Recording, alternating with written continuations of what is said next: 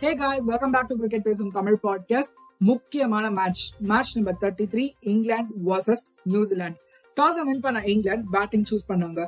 England openers Buttler and Hales ரொம்ப நல்ல கேமா எடுத்துட்டு போனாங்க.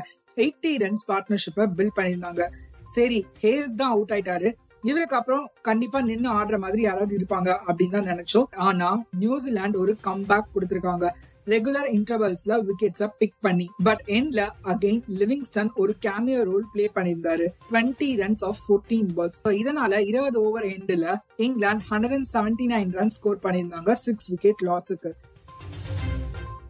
நியூசிலாந்து கிட்டயும் பவர் ஹிட்டர்ஸ் இருக்கிறதுனால கேம் க்ளோஸா போகும்னு தோணுச்சு. பட் இங்கிலாந்துக்கு ஸ்ட்ரெயிட் ஆப்போசிட்டா நியூசிலாண்டோட ஓபனர்ஸ் பவர் பிளேக்குள்ளேயே விக்கெட்ஸ விட்டுட்டாங்க. அதுக்கப்புறமா வில்லியம்ஸ் அண்ட் பிலிப்ஸ் சேர்ந்து கிட்டத்தட்ட நைன்டி ரன்ஸ் வந்து அடிச்சிருந்தாங்க. கேம் வந்து க்ளோஸா தாங்க போச்சு. பட் இங்கிலாண்டோட டெத் பவுலிங் செம்மையா இருந்தது. விக்கெட்ஸ மட்டும் எடுக்காம ரன்ஸையும் அதிகமா கொடுக்கவே இல்லைங்க. டுவெண்ட்டி ரன்ஸ் ஷார்ட்ல இந்த கேமை லூஸ் பண்றாங்க நியூசிலாந்து டீம் சோ இந்த குரூப்ல ஆப்கானிஸ்தானை தவிர யாரு வேணாலும் டாப் டூக்கு போகலாம். செம்ம ஓபனா இருக்குங்க. வரப்போற குரூப் ஒன் மேட்சஸ் எல்லாமே ஃபுல் என்டர்டைன்மெண்டா தான் இருக்க போகுது. போகுது. அந்த மேட்ச் அப்டேட்ஸ்லாம் தெரிஞ்சுக்க மறக்காம ஷோவை ஃபாலோ பண்ணுங்க. அண்ட் ஃப்ரெண்ட்ஸோட ஷேர் பண்ணுங்க. Bye guys